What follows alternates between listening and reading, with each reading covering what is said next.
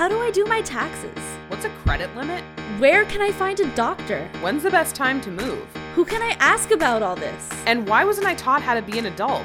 Hi, I'm Kathy. And I'm Genevieve. And, and we're, we're, just, just as lost as you are. Come along with us as we journey through the weird, confusing, and sometimes scary world of adulthood. Every week, we'll talk with experts and those who have been there, done that, to answer your questions and ours. And on this edutainment podcast, we'll finally learn how to be an adult. So come on, and, join, the, the Society, Society of Grown-Ups. Hey listeners, it's Kathy. Just hopping on here real quick before the episode starts to give you a trigger warning. This episode contains discussion of child abuse and neglect, abuse and neglect, addiction, suicidal thoughts and ideations, self injury, mental illness, eating disorders, and sexual assault please take care of yourself. If that means skipping any part of this week's episode or the episode entirely, then do it. Your mental well being comes first. There are a lot of resources in the description as well if you need them. And with that, on to the episode. Hello, hello, hello. Hi, guys. Welcome to another week of figuring out how to be an adult. Oh, this one was hardcore. Anyways, you're listening to Society of Grown-Ups. I'm Genevieve. I'm Kathy. How was your week, girl? It's been going you know, this episode came at a perfect time as, you know, we talked about a little bit. We've both kind of been through it. it was a full moon last week. So, Ugh. besides going through it, how have you been? What'd you do this week? I did. I had my tarot class last night, which was awesome. I did a full moon ceremony on Saturday. Ooh. Um, what else? My fungus gnats are officially gone. Yes. Very excited about that. Um, oh, I found out you mentioned uh, fungus I'm, gnats because uh, my money tree is dying. Why? What's going on? I don't know. I don't think I watered it enough. More plants die from overwatering than underwatering, but how you water plants is just put your finger in the soil. If the soil's dry, water it. If it's damp, don't water it. It'll come back. Don't worry. Advice um, from some, plant mama Genevieve. Yeah. So this week was a lot of catching up on routines and daily practices I have, and kind of just getting back in the swing of things. Anything adult you did this week? Oh, I applied for some jobs this week. Please, if you're listening, send some positive energy out into the universe for me. I need to get out of the house. Today, we are actually going to be talking about therapy. And um, speaking of therapy, if anybody is watching WandaVision, the season finale dropped today. I think Wanda would definitely benefit from some serious. Girls serious had therapy. trauma. Holy. Yeah. Oh my like she I she lost everyone. She lost everything in her life. And you know, I'm getting a bit emotional because all I want is for Wanda to be happy. That's my Wanda wish. Is Marvel, if you're listening, give my girl a happy ending at some point. So, like Kathy mentioned, this week's episode is all about therapy and mental health. So, our guest is a licensed mental health counselor in Massachusetts, and she's just fabulous and very wise and knows her shit, hence why we have her on here. So, please welcome Autumn Zerendow my name is Autumn. I am a licensed mental health counselor and I have my own private practice, a psychotherapy practice. So I'm here today to talk to you a bit about how to get a therapist, what are things to look for, and what that process would look like so that you could feel comfortable seeking that out. So, what what are the different kinds of therapy and what does each one do? Oh, that's an interesting question. I would say that there are different modalities in therapy, right? Like where people have different approaches to the way that they provide therapy. And there are different types of providers, right, that provide therapy, right? So I'm what you call a licensed mental health counselor, which is also considered like a licensed professional counselor, but there's other people that provide therapy just like me, right? Like a licensed clinical social worker, a psychologist, right? So there's a variety of kind of different people out there providing a very similar service, uh, which is really like talk therapy. I would say some people do art, like expressive art therapy and there's a whole sort of like animal assisted therapy. There's a lot out there, you know, to kind of cater to some needs. How would you find, I guess, the best kind of therapy for you? I would say that it takes, it might take some time to kind of figure out what it is that you need and kind of starting off like a foundation, right, with some talk therapy, some psychotherapy with a licensed uh, professional, and really exploring from there. Most therapists are trained to provide a lot of um, different types of therapy, like, say, cognitive behavioral therapy or uh, DBT, dialectical behavioral therapy, and a lot of other types, right? So it depends on kind of what you're kind of presenting with, right, to the therapist, and the therapist will assess what would be the best approach for you. But of course, it's always helpful to say, I'm really creative, and I think having expressive art uh, incorporated in therapy could be helpful for me. Why might someone seek out a therapist, or why might someone need or want to go to therapy in the first place? There's so many reasons why someone might uh, want to seek out a therapist. I would say that even just life transition, right? People come to therapy because either they're kind of struggling with a life transition, they're feeling like it's really hard for them, or uh, would like to make some changes in their lives and they're just not really sure kind of how to start. Maybe some intense feelings that are coming up that um, they're really not sure kind of how to navigate on their own. That um, is probably a pretty motivating reason to come to therapy. And maybe some of their family members or friends um, they don't want to burden them or they feel like maybe the information that they're getting from some of the people in their life might not be helpful. So they want to kind of seek some unbiased or non-biased person to provide a non-judgmental approach to whatever it is that they're kind of seeking out I think so many people think, oh, I can't go to therapy unless I was abused as a child or my parent just died. And I think a lot of people only think that they can go to therapy if something has completely shaken up their world, whereas something as switching a job or moving or things that people would think are little or simple. Nothing is too small for therapy, I guess is what I'm trying to say. Something that my counselor actually told me was therapy doesn't always have to be when you're sad. It doesn't always have to be a sad thing or, oh, I need this, or else like I'm going to enter a crisis. Therapy can be happy. Therapy can be appreciating the little moments.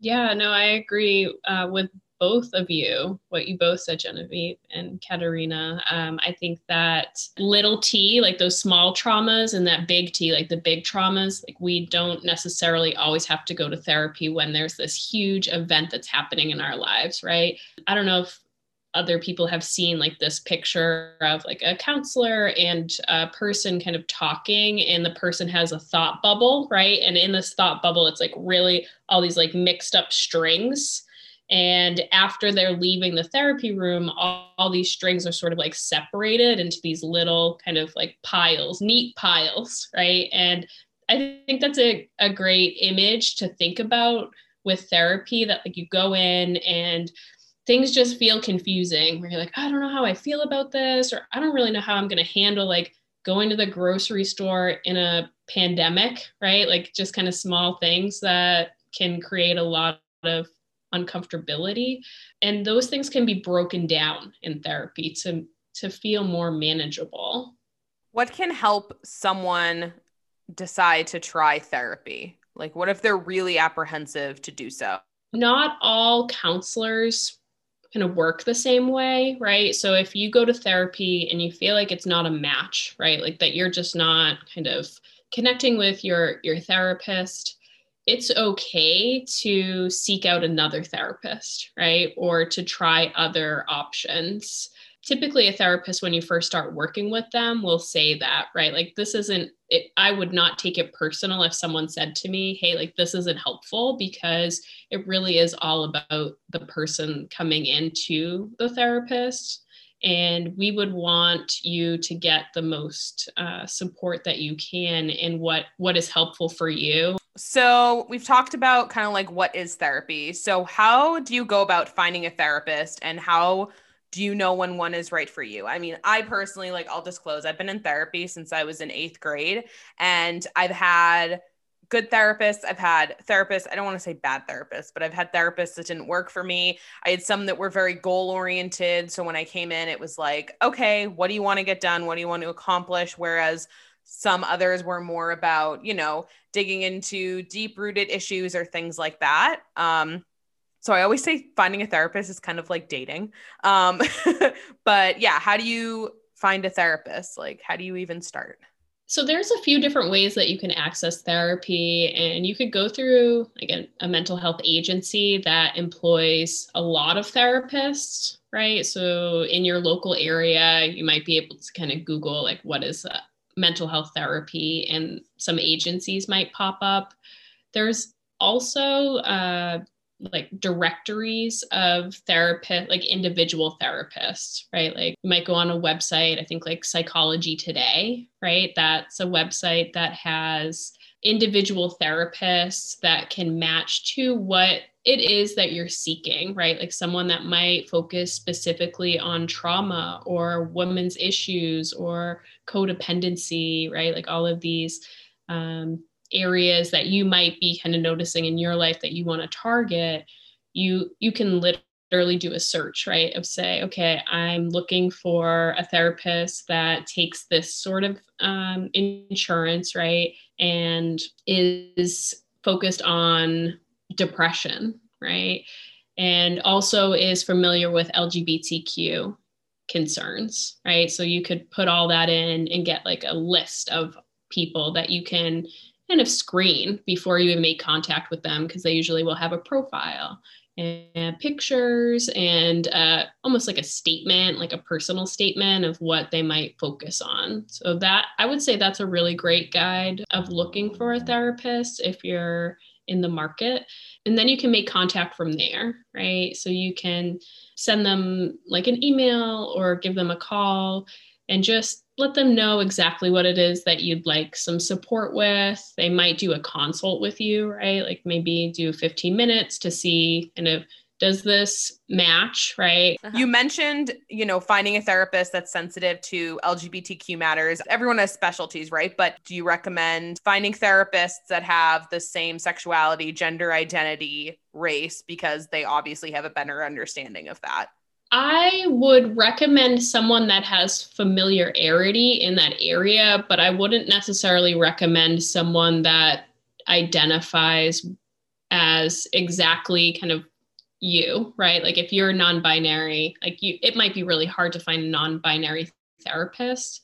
Um, but there's a lot, lot of therapists that go through extensive training. Like we go through cultural competency courses in our graduate programs there are some therapists that have a greater knowledge in that area, right? But they might not necessarily disclose or to their clients, right? There's there's some parts of a therapist's uh, work, right, that the ethical standards that we wouldn't necessarily always disclose kind of our personal identities in our sessions, right? So you might not know if that person identifies right as uh, say non-binary or they're trans right that they might not necessarily be out in that respect but if they do identify in the sense of being sensitive to those concerns then i would say uh, yes, you you should definitely seek someone out that does have experience working with someone that is non-binary or transgender because it can be really helpful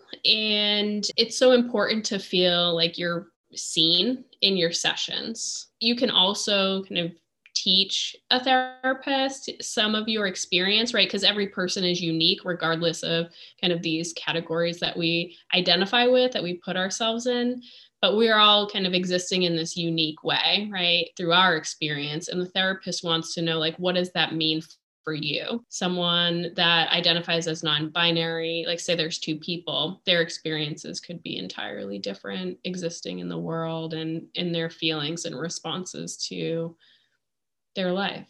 So you mentioned um, that most therapists will do an intake or a first session for people who have not received therapy yet.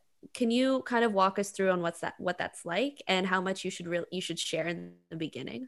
Yeah, of course. That's a good question.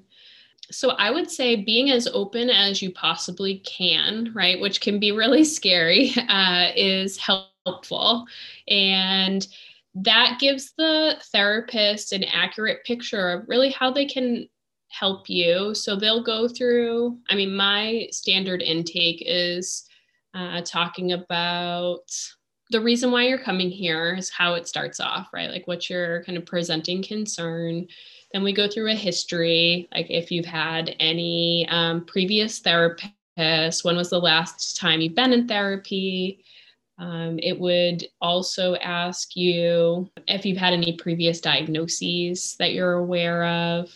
And then some family history, right? Like who in your family might have some some diagnoses or any kind of substance abuse concerns. You know, the ages of the people in your family. We want to know a lot right away, right? Um, and so yeah, they ask about your family members and then medications that you might be on is another uh, question that we would ask, and that's to to see if you have um, any kind of medical conditions, right, that might be kind of impacting maybe some of the reasons why you're coming to therapy, right? So if you um, say that you feel really tired a, a lot, right, and um, then all of a sudden you might be on a medication that doesn't make you feel tired anymore. Is that a result of therapy or is that a result of medication? So we always kind of want to um, rule out other kind of reasons why your symptoms might change a bit.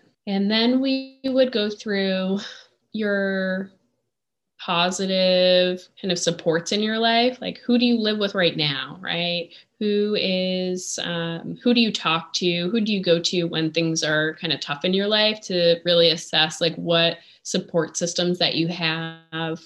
If if you're working if you're in school maybe if you have any history of substance use or misuse. We want to know both of those because they can impact um, your mood you know and it might not be in an addictive way but just to to get an idea of um, some some of the substance use history for yourself and your family.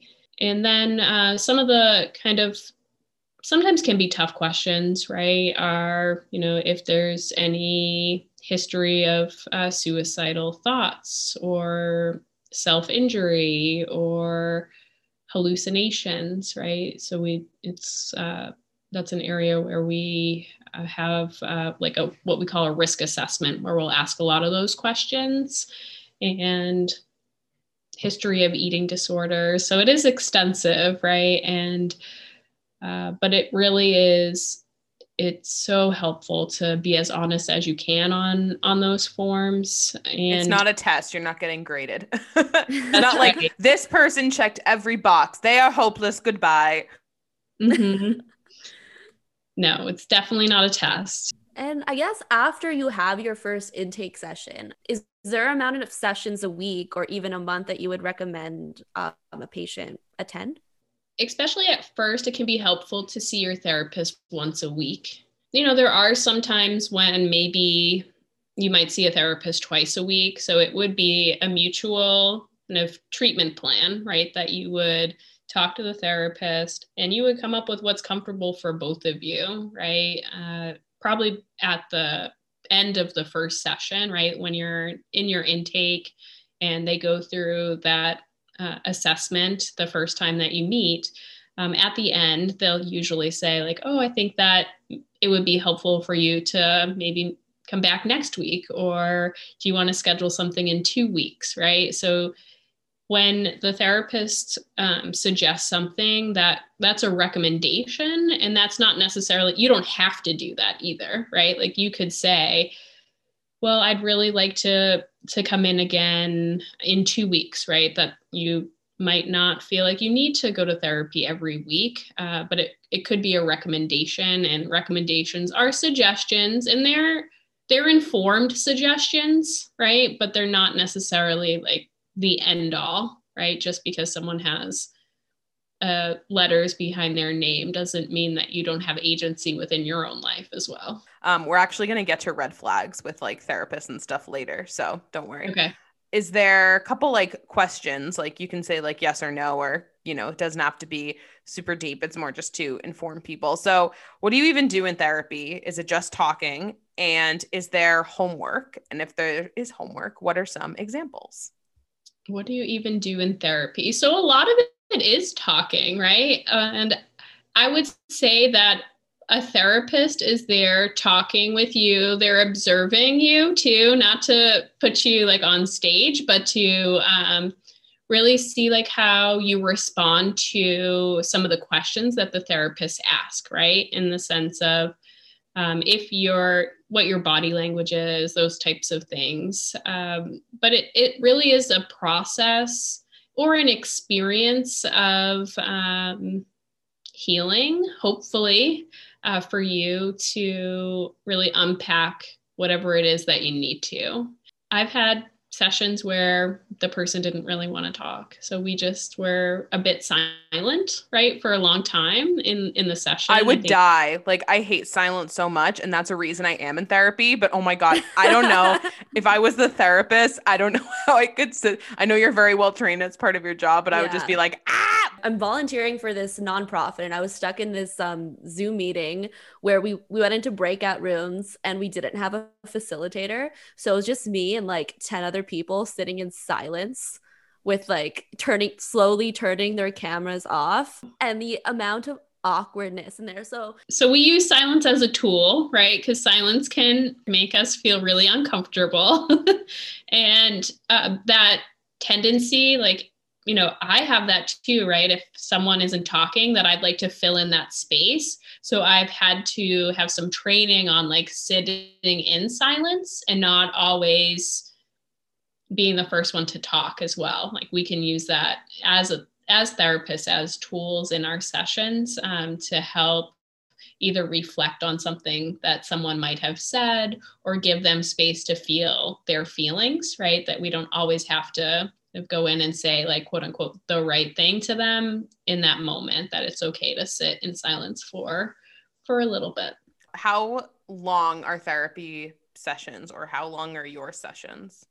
Probably between 45 and 55 minutes is a typical uh, therapy session. And i know there was another question that i i don't think i answered. Yeah is there homework? Yeah so sometimes right? Um, so I think that there are modalities, right? Like I use a lot of cognitive behavioral therapy where maybe where what's cognitive we, behavioral therapy so that is a type of therapy that really focuses on the impact of our thoughts and feelings on our behavior right so if I have, say, a cognitive distortion that is focused on, I guess, like magical thinking is a cognitive distortion, right? So there, that's a type of cognitive distortion, and it's uh, a scenario of that would be, oh, I know that I'm not gonna, you know, get that job or I know that that person isn't gonna want to go out on a date with me because of some kind of self concept that I have. But I'm like predicting the future, right? That like I'm uh, able to predict that that's not to happen for me, right? And so that's what we do in in cognitive behavioral therapy is we identify cognitive distortions that might be kind of uh, self-defeating right? And i might assign homework like if we go over them in session like see how this is impacting your life if you're able to identify any cognitive dis- distortions throughout your week. Or i also have had clients where they might be really good at homework so then we don't assign any homework. Your homework is to do no homework right? Um, and just kind of rest and be because uh, i think that we as a society uh, have this need to be like always busy too. So like how can we sit still for a little while and just like be with ourselves and be okay?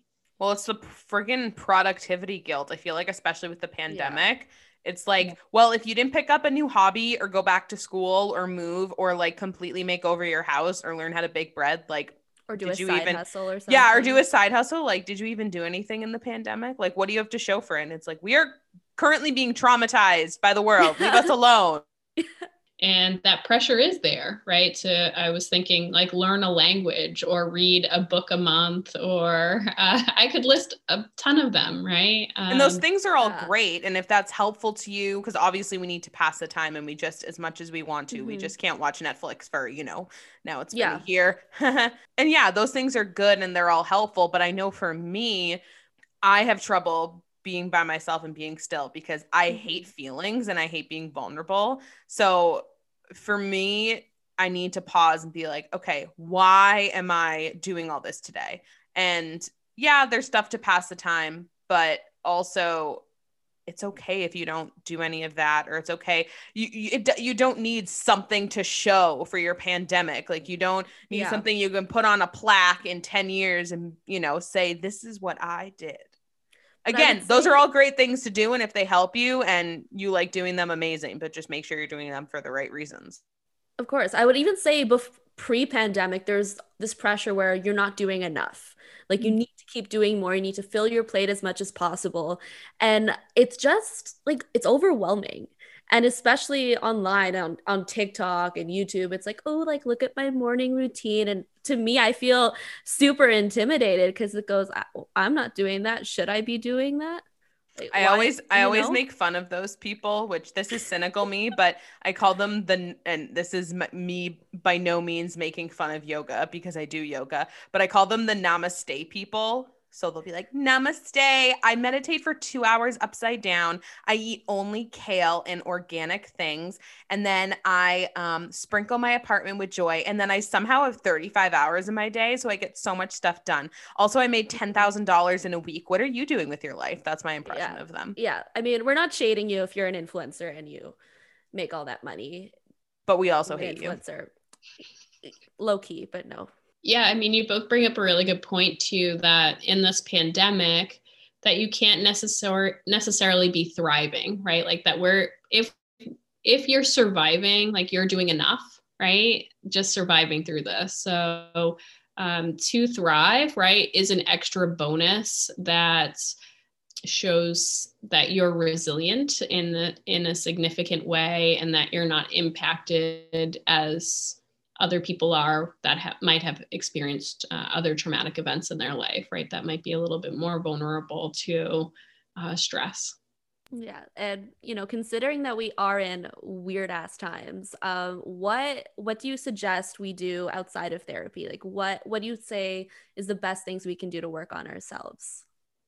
I would say that the best things that you can do during this time is to be gentle with yourself, right? And there's so much there's so much out there about uh, self improvement, right? And uh, we never want to use self improvement as a tool to really bash ourselves or uh, to do anything like that, right? So I feel like that market is booming right now. The six ways to improve your life. This will make you the most perfect person. I see so much stuff all the time. I feel like we're just sorry to interrupt you. I just feel like we're inundated with these six things will fix your life or read this book and you'll be completely changed and have no more issues ever and all your trauma will be gone.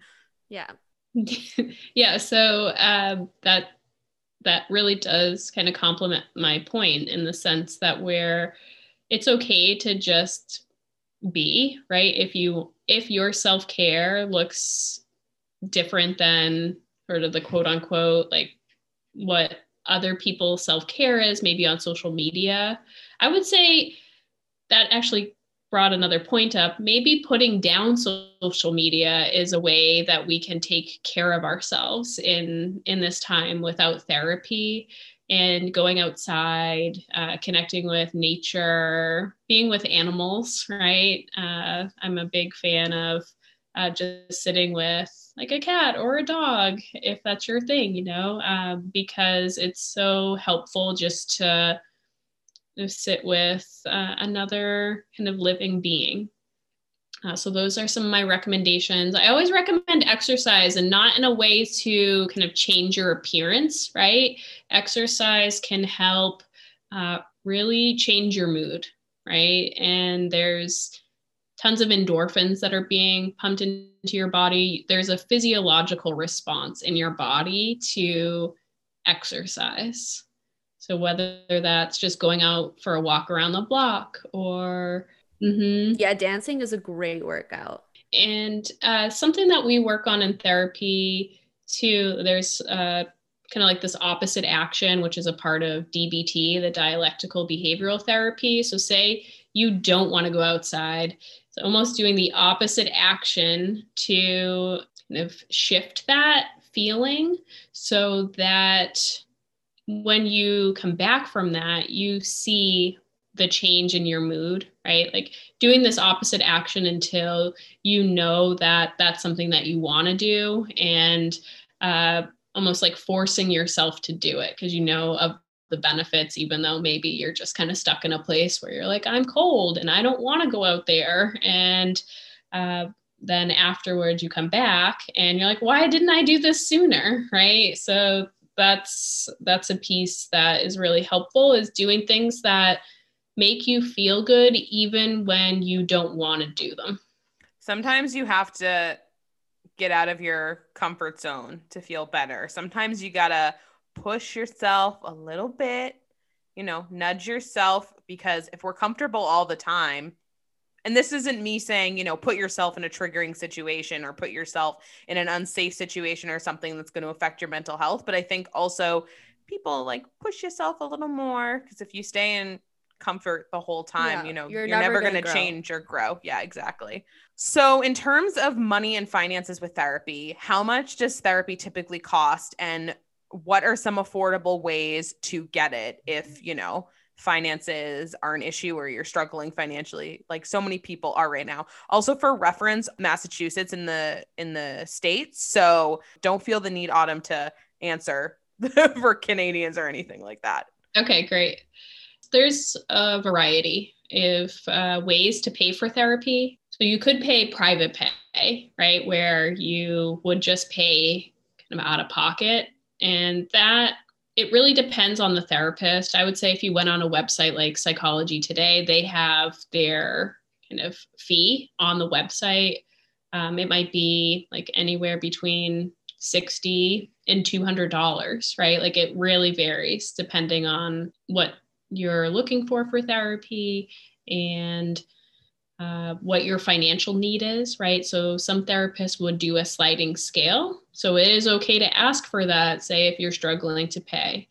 Um, here in the States, we have something, it's I think it's called the Open Path Collaborative. I'd have to check exactly what it is, but it is a uh, website that offers discounted therapy. Yeah, that's what it's called. Open Path collective, excuse me. And the sessions there are reduced rate, right? It's like between 30 and 60 US dollars per session. There's therapists that are on there that might kind of do some work that um, they're kind of wanting to give back and uh, charge a reduced rate for their fees. So that that's an option. Um, here we also have the option of health insurance, right? So your health insurance um, in the states would probably reimburse or pay for the service for you depending on what kind of health insurance that you have. And in covid uh, a lot of the insurance companies have gotten rid of cost sharing right? So if someone had like a deductible or a co-payment right there if you're providing telehealth to someone else depending on the insurance that person is not responsible for the fee on that they typically were if they were going in person to see a therapist. I've heard some of them are lifting it or changing it here and there. It's really dependent on the exact health insurance organization, but it's something that not a lot of people are aware of that there is that cost sharing uh, due to the pandemic. That's a really good tip. I think Yeah, I didn't know that. It just I really don't understand why companies and insurance doesn't cover all of therapy or some of therapy or because it is a need you know mm-hmm. it's as much of a need as a physical every year or getting your eyes tested just yeah ah. but even then like you know i don't choose to wear glasses but i have to pay for glasses and when i had insurance it didn't cover much if you have a special prescription. I don't know what the solution for it is, but hopefully there's a change in the future to come. Yeah, I agree. I think that unfortunately our um, healthcare system here in the States leaves much to be desired. Um, I'm a big fan of a single payer. I think that that would be very helpful for uh, providers like myself to navigate. It's really hard to uh, go to different companies to apply for to submit claims, right? Even and they can do whatever. They can say no. I'm not going to pay that claim, and then you're like out of the money too, right? So we're kind of at the mercy of insurance companies uh, from the provider side, and it's really confusing to navigate as someone that has health insurance. Like, what it what is exactly covered. It's not easily accessible to find information about certain services uh, that you might want covered. And sometimes I even have to walk through perspective um, clients like go to your company, ask them for behavioral health outpatient services, see what they say to you about that. Is this covered? Right? It's uh, teaching people how to use this language to navigate a system that they just don't necessarily know how to use, which might be the purpose of of that system. Or even to some you know some companies cover talk therapy but they don't cover like emdr or i don't know. But anyways they you know if the grass isn't cut a certain inch at this therapist's office we don't cover it just oh, it's all the little loopholes and it's very technical bullshit. Yeah. Yeah, no, you're absolutely right. And um, there's this kind of standard of medical necessity for services, right? That um, doesn't look at someone like a whole person. You know, it's required to have a diagnosis of someone in the first session, right? And for a therapist, we might not feel comfortable diagnosing someone with a major mental health disorder, right? In can the- only certain like therapists diag- diagnose, can only psychologists or if you have an inkling that you might have something like bipolar disorder or uh, OCD or another mental illness, who can who can diagnose you is essentially what I'm asking typically all therapists right can diagnose uh, someone right the first uh, meeting right in the insurance world is ca- called a diagnostic assessment right and we would submit that diagnosis to the insurance for them to decide if they're going to pay us or not for that service that we provided but I would say so. I come from a holistic perspective that uh, looking at someone as a the whole person versus kind of this category that we've put in a book to explain their behavior. Um, so I don't typically share my diagnosis with my clients because I feel like it can be stigmatizing, um, and and it's really just for insurance, right? To to kind of label this to get paid right that's that's the only reason why i diagnose i think it's important to look at certain qualities that you might have. Like say you're experiencing an elevated mood like mania like where you can't sleep and your appetite is decreased and you um, want to move across the country right? Like those are some of the markers of uh, mania in in bipolar right? That uh, would be helpful to to have the knowledge of yourself so that you could treat that with medication. You could treat that holistically um, with the vitamins, right? Um, and how to really provide the best care for yourself. So we we kind of uh, decide whether we're going to share a diagnosis with a client based on what the impact might be on them. Is this going to be helpful for you? If it's not, I'm, I might not share that with you because it could be harmful right? And I wouldn't want that to have an impact that you might internalize as negative or um, that you're sort of less than in some way because of this diagnosis. So, for people who can who can't afford therapy or any med- or medication, what resources are there for them? So, for people that can't afford therapy, or there are free clinics, right? Here in the US and the States, there's free clinics. A community health center is a, a, really great resource in the sense that they would connect you either to health insurance or provide you with free care um, so that you could walk in. They have walk in clinics.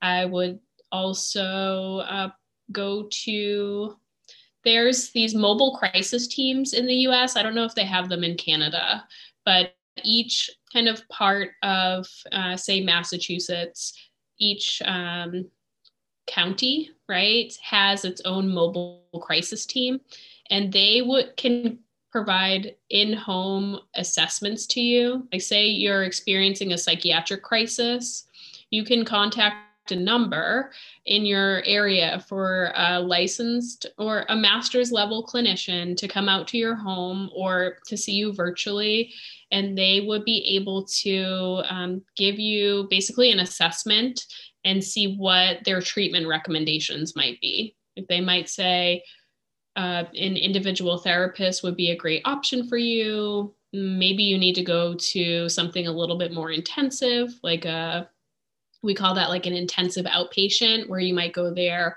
three nights a week uh, or three days a week. And then we have a partial hospitalization program where you're going there kind of like Monday through Friday during the day and then sleeping at home and then um, there's some other steps on top of that, right? Like a crisis stabilization unit that's not necessarily locked, that you would go there for three to five days and you could see a prescriber.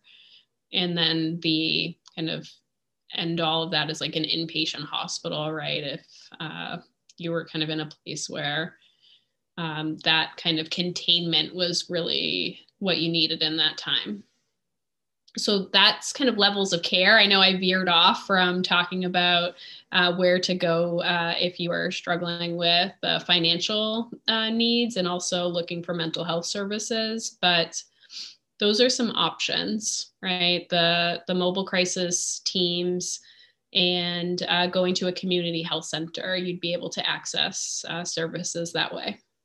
There's also different programs like group therapy, like 12 step programs. There's like AA, Al Anon, there's uh, Sex and Love Addicts, Anonymous, Gamblers Anonymous. Mm-hmm. So it might not, those aren't, you know, individual and you're there for the same reason that everyone else is. So for instance, if you're going to Gamblers Anonymous, they're probably not going to talk about schizophrenia or you know like they're not going to get into individual mm-hmm. issues or that people are facing but it's a, also a good free option if there's sort of an overarching issue or thing that you're dealing with. Yeah, but even that community aspect, I I find could be helpful.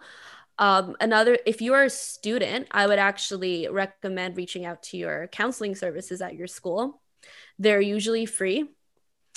Um, if not, uh, they're sometimes most- they're free, but make sure that you see because I've gone to those and they're like, well, we only cover 12 sessions. Yeah. So if you go at once a week, I'm like, I need a lot more than four months, ma'am. Yeah. I would also say um, there most university programs they do have like something that I'm I'm trying out is actually working with students that are getting their counseling their masters. Um, they're supervised and the, at least the program I'm doing it's based on your annual income, so it is it is super affordable. Yeah, those are great resources. I was thinking too when both of you were talking that um, if you're employed, your work might have a benefit. It's called EAP. So it's an employee assistance program that they would offer something maybe like a short term counseling, say if you were going through some life transition. So you could always check in with your uh, benefits in your employer. That could be another option, the EAP program. And peer support groups like Genevieve had said, like the 12 step programs. There's uh, peer support like warm lines, right? Like if you have a mental health um, disorder or you're really struggling with some symptoms right of any any kind of symptoms if you're lonely if you're feeling just like you need somebody to talk to they have these uh, warm lines that are run by other people that identify as having struggled with those kind of same things before. They're called uh, warm lines right?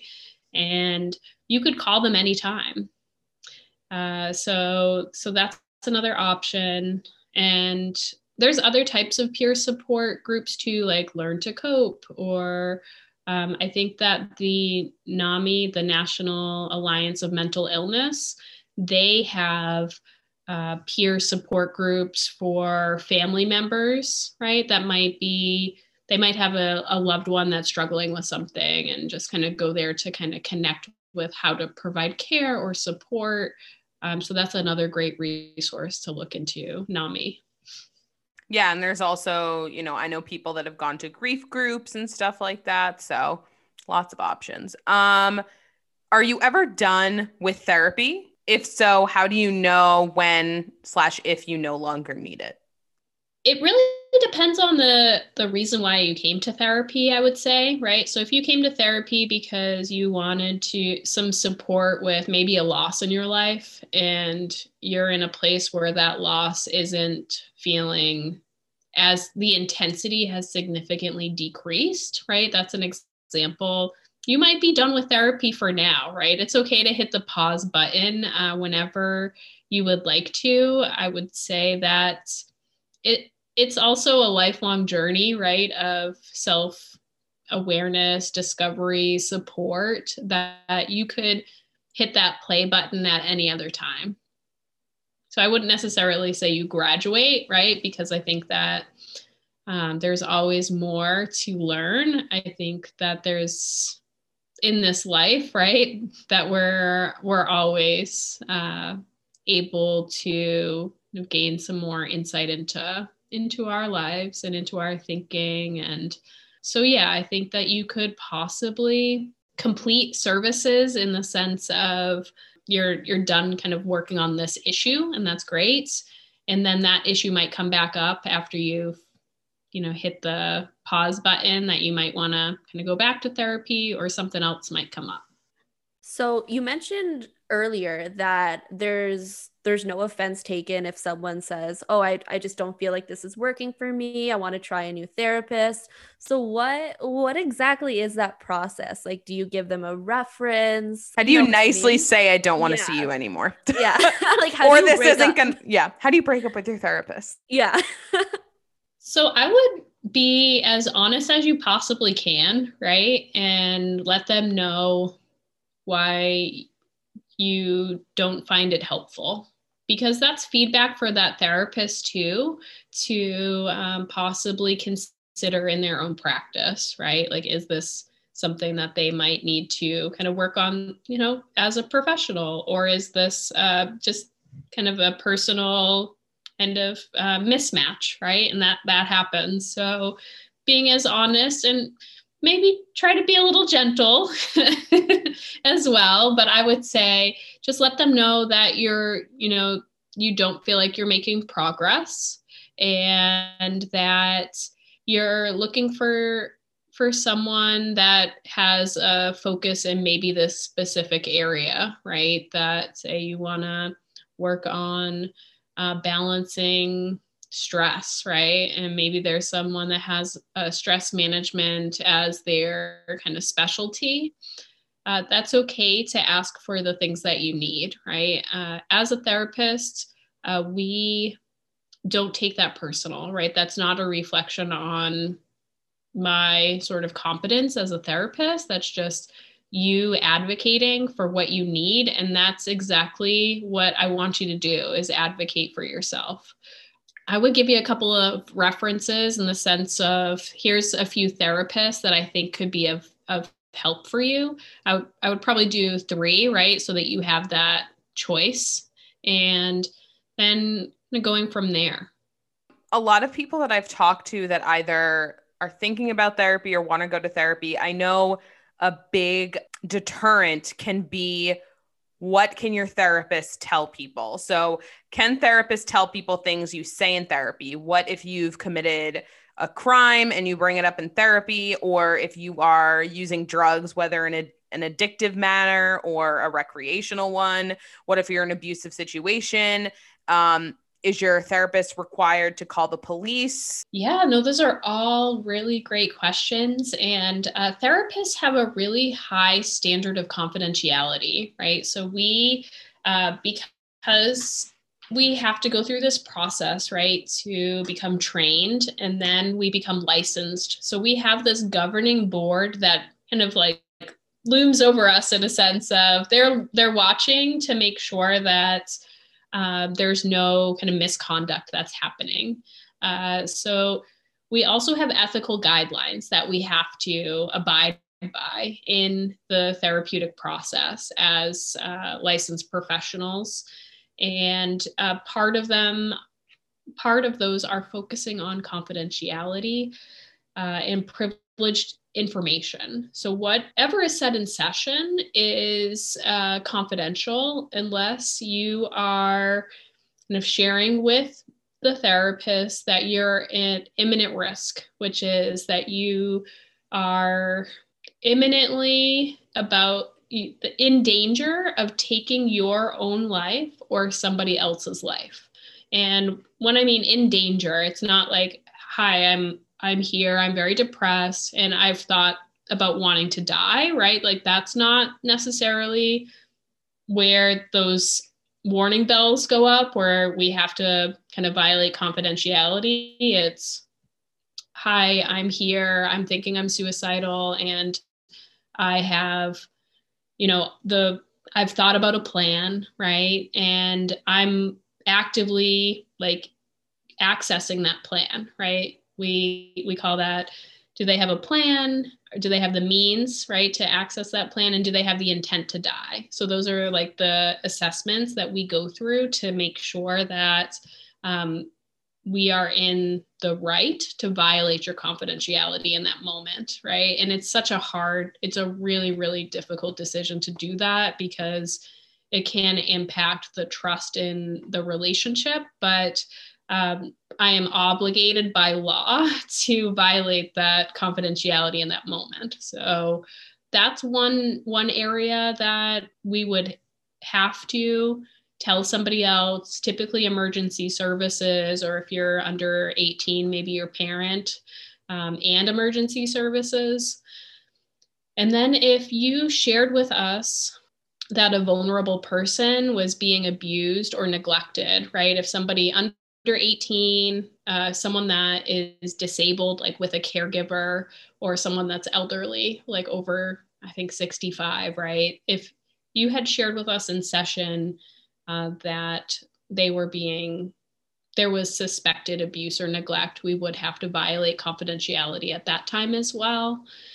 And if we receive a subpoena from the court, right, uh, we would have to um, bring our records to the court and maybe even testify in court, but only if a judge tells us to do that, right? So a lawyer might say, "Hey, I need I need all your records," right?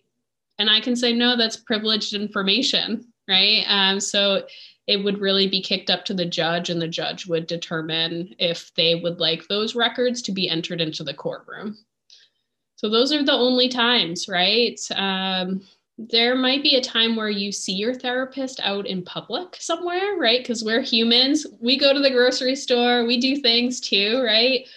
Uh, we would not say hello to you unless you said hello to us, because that would violate your confidentiality. So I usually tell my clients it's nothing personal, right? It's not that I don't want to say hi, it's that um, we take confidentiality that seriously. Say I'm with a family member and I say hello to you, they might assume that you're one of my clients, and I wouldn't want to kind of out you in that way. And you you mentioned a little bit about uh, the code of ethics you guys have to follow. Um, what are some unethical practices or things that a therapist m- might do that could be a red flag? Big ethical no nos, right, are having any kind of uh, relationship outside of the sessions with your clients, right? Whether that is sexual, even friendships. So we we can never have a sexual relationship with any client that we've uh, been in therapy with. Um, there are some kind of different. That's so gross. I'm just thinking of the Law and Order SVU episode where this woman was sleeping with her therapist. Sorry. Even um the show You with Penn Badgley with um Dan from Gossip Girl? I would say that unfortunately the media portrays therapists so unethically. It's really shocking. It's kind of like a joke in the therapist community, like how frustrating it is to see all these this unethical behavior being portrayed in the media because it might set up expectations, right? Like, oh, if I'm going to go to a therapist, maybe you know, I'll see them on Tinder later or something, right? Like it's like no you cannot do that. It's just not possible. And unfortunately it does happen right? Like uh, i do read the like my licensing board like the kind of malpractice sort of allegations. And there are some things going on in there right that uh, people are acting in unethical ways. So if your therapist ever propositioned you for a date, right? That is it, the hugest red flag ever. Please leave immediately. Their boundaries are non existent. And uh, because the therapeutic relationship is really unique, that it might feel like there's a power differential in therapy because you're kind of going to this professional um, to uh, get a service, right? So so that is an abuse of power if someone were to uh, proposition you in some way sexually. Uh, typically, we can't be friends either. Um, unfortunately, right? Sometimes you want to be friends with your therapist, but we can't have any personal contact with you for at least five years after you're out of therapy. So you can be like, we'll be friends in five years. It's it's really recommended that you don't after that, but that's the standard rule in my licensing board, in my ethical codes is no contact for 5 years. It's it is okay to disclose personal information in in therapy sessions, right? If it's for the benefit of the client, right? So we always check in with ourselves in the session, right? If I want to share personal information with you, is it for my gain or is it for your gain? Because if it were for my gain, that is inappropriate, right? Like we're not here to fix my problems, right? Or to kind of, uh, I'm not here for you to therapy therapy me, right? Um, so that's kind of a red flag if you feel like your session is being kind of overrun with your therapist concerns. Now that we're actually on the topic of unethical practices, um, I'm not sure if you watch The Bachelor. One of their former contestants, who is a licensed counselor from John Hopkins University, uh, some tweets emerged that are horrible but one of the worst tweets I I find in my opinion because she is a counselor is her actually making fun of her clients. A lot of the comments on the situation was I'm scared to seek therapy now. I'm scared to open up to my therapist. So, my question is what would you say to people who see this person who probably shouldn't be working in mental health and are now scared of opening up or seeking therapy? that does violate that confidentiality that I talked about earlier, right? Where I don't share anything uh, with anyone except for my supervisor, right? Because every therapist has a supervisor that they talk to about their cases. So to have someone putting their uh, clients' information or even opinions or judgments about clients on social media is a huge violation of trust. And unfortunately that happens and that's why there are those licensing boards there to protect you so that that person wouldn't continue to practice and to pr- really to cause harm to other people.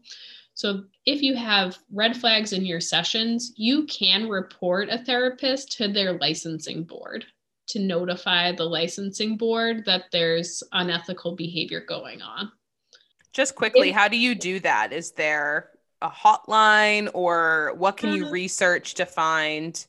So in the state of Massachusetts, you would go to the Commonwealth of Massachusetts website, you know, the government website, and there's uh, like an allied health professionals licensing board, right?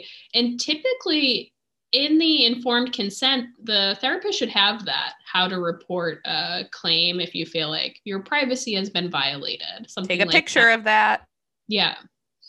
And so you would be able to have that. Uh, but going back to your question about like, what do you say to someone that doesn't want to seek therapy because they're hearing about this person, right? And one person does not represent the entire mental health community. Most people go into this field because they really do want to help other people, right? And either they've had their own personal life experiences that have brought them to to the work of being a therapist. That's a huge motivating factor for most therapists.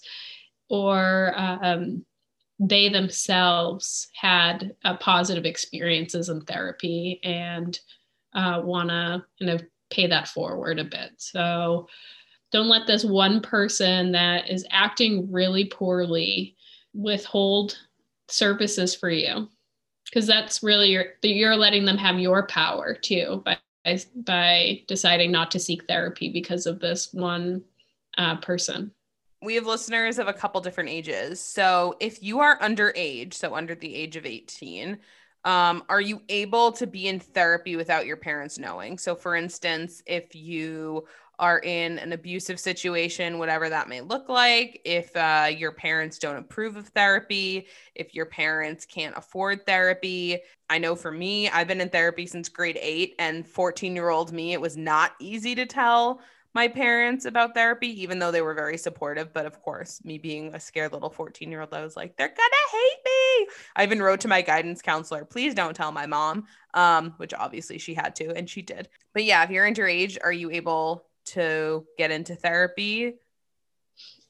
So it really depends, actually. There are some places that might provide education, right? Not necessarily therapy, but they might be there to provide some education to you for a few sessions before they need your parents' consent, right? So um, in my quote unquote day job, I work for a domestic and sexual violence agency, and we can provide uh, short term counseling to maybe a teen that's been sexually assaulted and they don't want to tell their parents about it, right? So we would meet with them three times and say they might uh, go to a have a medical exam because of the sexual assault they don't need parental permission for that as well in the state of massachusetts um, if you're over the age of 12 so there so there are some um, areas of services that do not require parental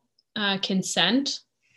I would say for therapy itself, the official psychotherapy, yes, you do need parental consent for for for that, right? So at least one of your parents, ideally it's both, but uh, one of your parents to uh, really sign the documents, right? Because if you're under 18, you're not considered you know you have a legal guardian right and we need to get the signatures for your informed consent and permission to provide services for our ethical guidelines right? Uh, so we would have to ask for those things from your parent. So what happens if a repressed memory comes up in therapy or something that's very traumatic that maybe you haven't dealt with comes up in therapy, how do you, as the patient or the client, deal with that? If something is coming up in therapy, I would recommend that you have a place for that, right? As in, talk to your therapist about it, let them know that it's happening. Um, are there things that you can do to calm down, right? Like, do you uh, have any grounding techniques or uh, tapping, right? That can be really helpful, or deep breathing, right? Like if you're in this place where you're feeling like the intensity, like say on a scale of one to 10, right? If the intensity of this traumatic memory is, is at a 10, right? like that's not the time to work through it that's the time to calm down and stabilize a bit right so when your traumatic memory kind of uh, feeling intensity is at like a seven or below that's when we'll talk about those things in therapy right like we don't want you to quote unquote like red line every time you're in a session because that's not going to be helpful so we would probably rate like where you are on feeling scales with intense emotions in relation to the traumatic memory. And then we would provide some like a suitcase filled, not like a actual suitcase, like say like this imaginary suitcase of things to fill up uh, as in coping skills, right? We'd provide some tools for you so that you could work through these things when it's time to do that. So, if you if you have a loved one who is really struggling right now and you think that they would benefit from therapy, what is the best way to express that to them? That's a hard conversation.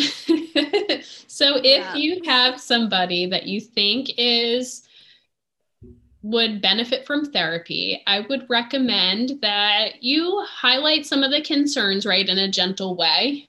And you make a PowerPoint and you sit them down and say, These are all the reasons. That's the Genevieve approach, which is not the healthy approach. Yeah, but also everyone's different. Like some people, I would say, need that kind of like blunt response where like someone like me might just cry for three hours and need someone to be super gentle with me.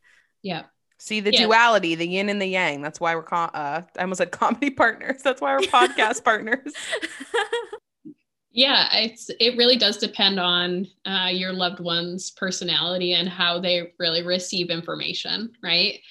It's helpful to have kind of like a compliment sandwich in the sense of like, hey, this is something you're doing well, and this is something maybe we could kind of work on, and then this is something you're doing well, right? Um, so it doesn't feel, especially if they're really sensitive to criticism or suggestions, which if you have somebody in your life that might need benefit from therapy they might be in that place where they might be sensitive to kind of some suggestions of direction in life right?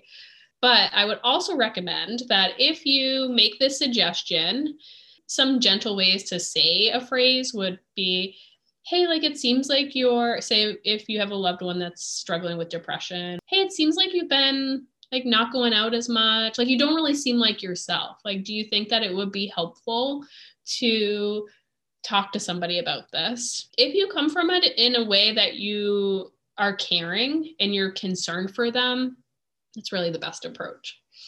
I personally always joke that whenever a villain pops up in a movie, I'm like, if they went to therapy, for example, uh, I watched a lot of the Marvel movies for the first time, and I was like, Black Panther, T'Challa, daddy issues if he had gone to therapy. Bucky, actually, Bucky did go to therapy. So sorry, spoilers, but mm-hmm. is it T'Challa? Is that the bad guy in? No, T'Challa is Chadwick Boseman's character. Thank so you. Who? Yeah. He, yes. Who is Warmonger? Is that his name? Yes. The Michael B. Jordan's character. Yes, Michael right? B. Jordan. Yeah, yeah, yeah. The lovely, beautiful Michael B. Jordan. Um, yeah, it was like he had daddy issues if he had gone to therapy. Bucky did actually go to therapy, so go Bucky. But oh, but Kevin, also- Kevin just messaged me. Jesus, I'm cringing. Eric Killmonger. He's not Warmonger. oh no! How did I get that wrong? Oh no! I just watched it. Okay, I'm cringing. He's gonna break uh, up with me. All my Marvel. Eric Killmonger. Jesus, I'm cringing. That's Sorry, the villain of Black Abby. Panther. Um. So my question is: Is it true that therapy just doesn't work for some people? It's possible, right? I think that there there are people in a place where you're like this isn't going to work for me from the beginning. It's probably pretty likely that it's not, right? Um, so it's how can we help shift that willingness, right? Is it possible that this could work for me? If you show up that first time, you have some willingness to to go to therapy and to see if this this does work. So yeah i mean it doesn't work for everybody right? And that's okay. Um, and there's even different cultures right? Like this eastern kind of medicine there's not a lot of psychotherapy. Like that's really a westernized way of uh, providing support. And people in those communities seem to be doing okay without it. I always So- remember the Sex in the City episode where Carrie gets a therapist again. No, actually, she was portrayed pretty well, but Carrie dated another client of hers, so maybe that's not great. Meeting someone at your therapist's office isn't exactly Not no. recommended. but I remember they talk, it was the late 90s or early 2000s, and they mentioned how it's in style to get a therapist, which, if that's why you're getting a therapist, don't. Moving on. This is always the most important question, in my opinion, when we have a guest on. To wrap So- up and to finish, yeah. Yes. So, Autumn, what's the most adult thing you've done this week? Hmm, that is I'm stumped right now. And I I do want to say that I just love the concept of your podcast, right? This Thank adulting, like how do we adult, right? Because I think that we don't necessarily have a kind of like guideline, right, as people and to have things like this is just just so wonderful. So I just want to say that while I buy some time to think about that. flatter us more. I love it. I'm an only child. Attention. No, but seriously, thank you. That's very Okay. sweet. I would say um, I was vulnerable, right, with my boss that I needed help this week. And I was able to communicate that to her, right, versus kind of, I could have handled it in other ways. And I was direct and professional and polite. And I said what I meant, right? And it was well received. So that to me is adulting, like not being afraid of authority. That's the right? most adulting. That's so much more important than laundry and taxes. It takes a lot of strength to do that, and it takes a lot of um emotional emotional strength. Sorry, Someone's got- partner got home. yeah, I just got distracted because my boyfriend walked through the door. And now for our second guest. Just kidding.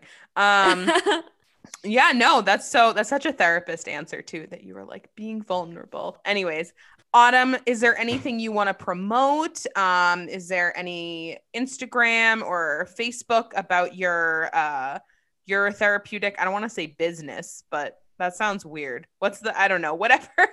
is there anything that you want to promote or put out where people can follow you or get Mhm. uh, advice or any resources, anything like that? It's your time to shine. Oh yeah, thank Yeah. you. Um, so I actually do have an Instagram for my private practice, uh, and it's autumn underscore z underscore therapy. So it's autumn z therapy on Instagram. So please follow me. I, I post something. I try to post something every day. Right. They're to start- very encouraging posts every morning. They pop up very early in the morning for me, so I see them. 8 I'm like, oh, yep, yeah, every look at yeah, you. start your day off right. Just to have a little bit of free therapy in the morning, please feel free to follow me on Instagram. I'll add it in the description. Don't worry. Awesome. Is there anything else that you wanted to say or share or end off with? Uh, no, just I want to thank you for inviting me to be here with the two of you. Thanks so much. Oh, Awesome. of course. We're so glad so to much have for you. being here. Of course. All right. Uh, thank you, everyone, for listening. Um, in the description, we're going to have some mental health resources in case they are needed. They're always needed, but we'll have some that are were talked about today, as well as other ones that we thought would help. Uh, please don't forget to like, subscribe, comment, rate us five stars, all that fabulous stuff. It really does help. I know you hear it at the end of every podcast, Yeah, but it really does do. help. But yeah. See Anyways, you guys next week, or All right. lis- listen to us next week. okay, bye. we'll see you next Monday.